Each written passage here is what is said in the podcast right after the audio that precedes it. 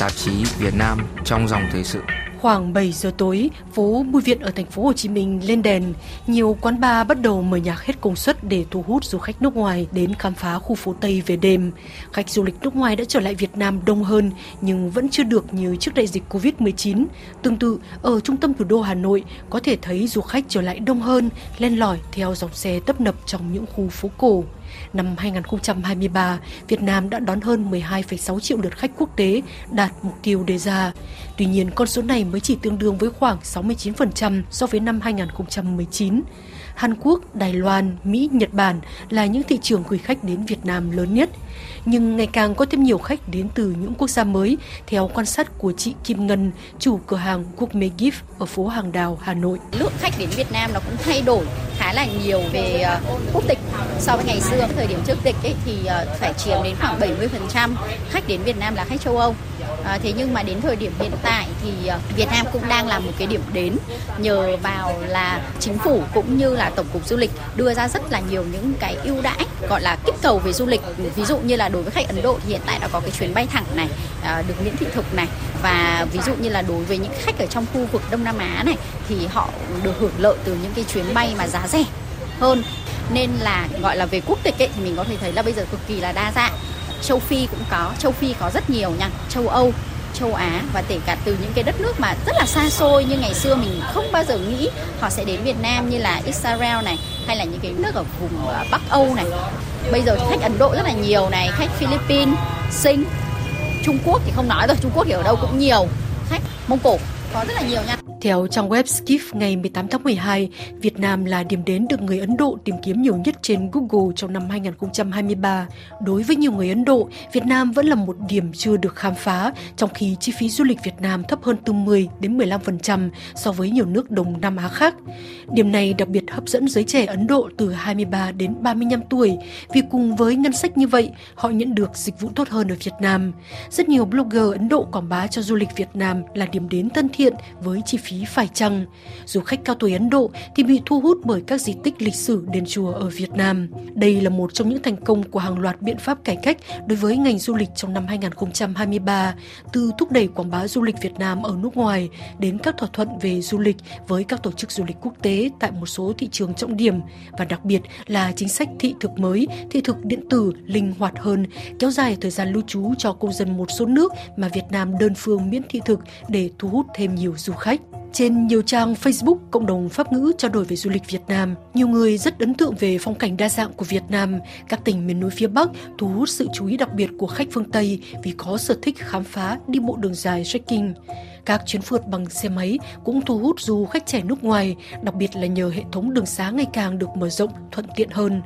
Đến Hà Giang, du khách không ngừng đi hết từ trầm trồ này sang trầm trồ khác, từ cảnh quan hùng vĩ đến những ruộng bậc thang trổ vàng vào tháng 9 tháng 10 hàng năm, hoặc đặc sản thịt lợn khô gác bếp, đượm mùi khói, không béo, mỡ trong veo, cũng như những đặc trưng văn hóa của mỗi dân tộc ở miền đá nở hoa. Ví dụ thôn Nậm Đầm nổi tiếng là làng homestay với những ngôi nhà tường trình độc đáo theo giải thích của một chủ homestay hoạt động từ năm 2018. Lúc đầu là cũng có chính quyền về vận động thì mới làm. Lúc đầu là làm ba nhà làm mô hình trước, ba nhà đấy làm được 3 năm hay là 4 năm sau thì chính quyền mới cho phát triển lên thành một cái làng. Cả làng này làm du lịch luôn. Mùa du lịch thì cũng đông. Lúc đầu là mình tự bỏ ra hết xong là làm xong có đạt được tiêu chuẩn đón khách ấy thì nhà nước lại cho mình 60 triệu để mình trả nợ cho không hỗ trợ luôn. Cách làm thì một mình có một cái khuôn á khuôn như mình kiểu mình đóng gạch ấy nhưng mà khuôn khuôn bằng gỗ mà to mà dài hơn một mét. À, rộng 40 hoặc là 50 phân. Thì mình cứ lấy đất ở xung quanh đây này đào xuống dưới sâu mà có đất vàng ấy kiểu dạng như đất sét xong mình băm cho nó nhỏ xong mình cứ cóng về xong đổ vào cái khuôn đấy xong lấy một cái chày kiểu giá như mình giá gạo ấy giá cho nó chật hết xong được một vòng mình lại tháo ra mình lại giá không cần nữa. Nguyên đất không thôi không trộn một cái gì không ừ. trộn nước không trộn bê tông không trộn cái gì cái đất này á càng để lâu nó càng càng bền. Nếu mà không bị à, nước ngập á thì nó có thể được hơn trăm năm. Cái nhà này là ấm ấm về mùa đông mát về mùa hè Trở lại Hà Nội, du khách nước ngoài quay lại đã giúp hồi sinh hàng quán, cửa hàng quà tặng ở trung tâm thành phố sau khi phải đóng cửa suốt thời gian dài chống dịch Covid-19. Đặc sản của Việt Nam như là cà phê, hạt tiêu, hạt mắc ca, hạt điều được đóng gói bắt mắt hơn, chất lượng bảo đảm hơn. Chị Kim Ngân, chủ cửa hàng Gourmet Gift giải thích là tại sao cà phê lại nằm trong checklist làm quà của khách du lịch. Lý do là Việt Nam ấy thì là cái đất nước xuất khẩu cà phê thứ hai trên thế giới sau Brazil nhưng mà là đất nước số 1 về cà phê Robusta. Thế thì đối với cả cái sản phẩm cà phê này thì ở Việt Nam thì nó sẽ có khoảng độ tầm 15 loại khác nhau. Ngoài cà phê Việt Nam và cà phê Weasel ra thì còn có rất nhiều những loại cà phê khác, ví dụ như cà phê chocolate. Vì Việt Nam cũng rất là nổi tiếng về cacao.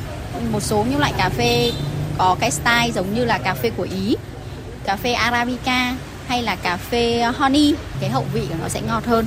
Thế thì ở Việt Nam thì một trong những sản phẩm cà phê mà được khách nước ngoài ưa chuộng nhất thì nó sẽ có hai dòng.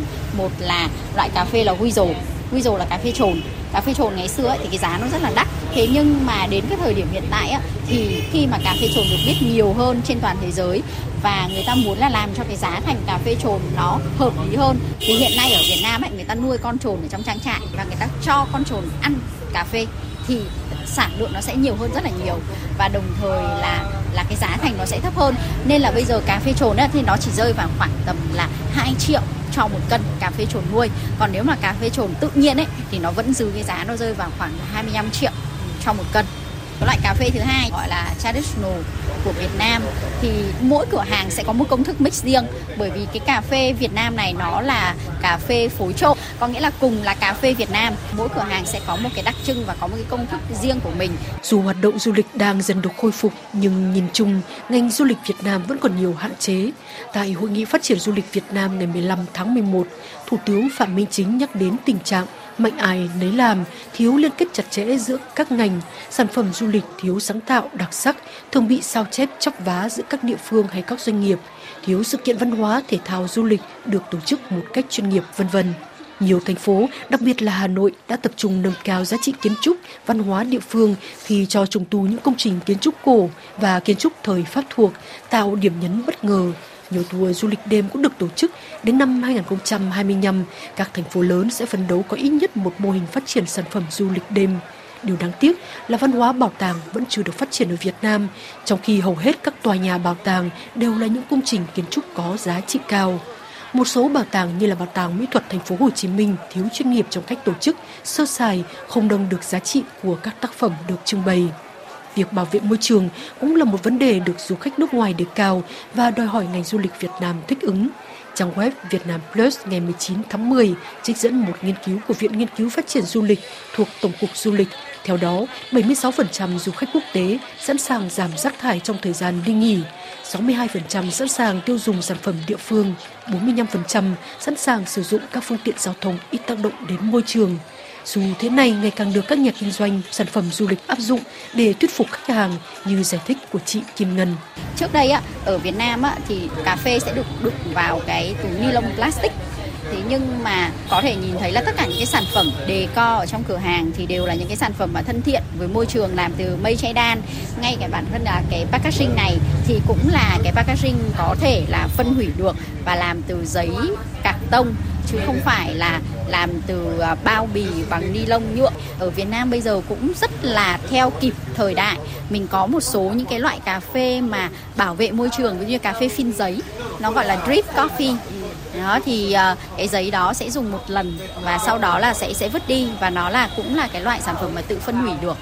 Ngành du lịch Việt Nam đặt mục tiêu đón 17 đến 18 triệu lượt khách quốc tế trong năm 2024, tăng thêm 5 đến 6 triệu khách so với năm 2023.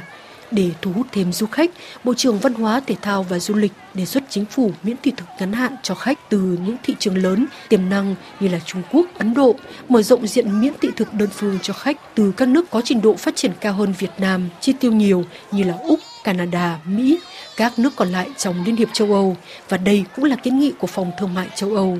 Ngoài ra, cấp thị thực từ 3 đến 5 năm cũng được đề nghị thí điểm để thu hút khách phân khúc cao cấp hoặc đã nghỉ hưu.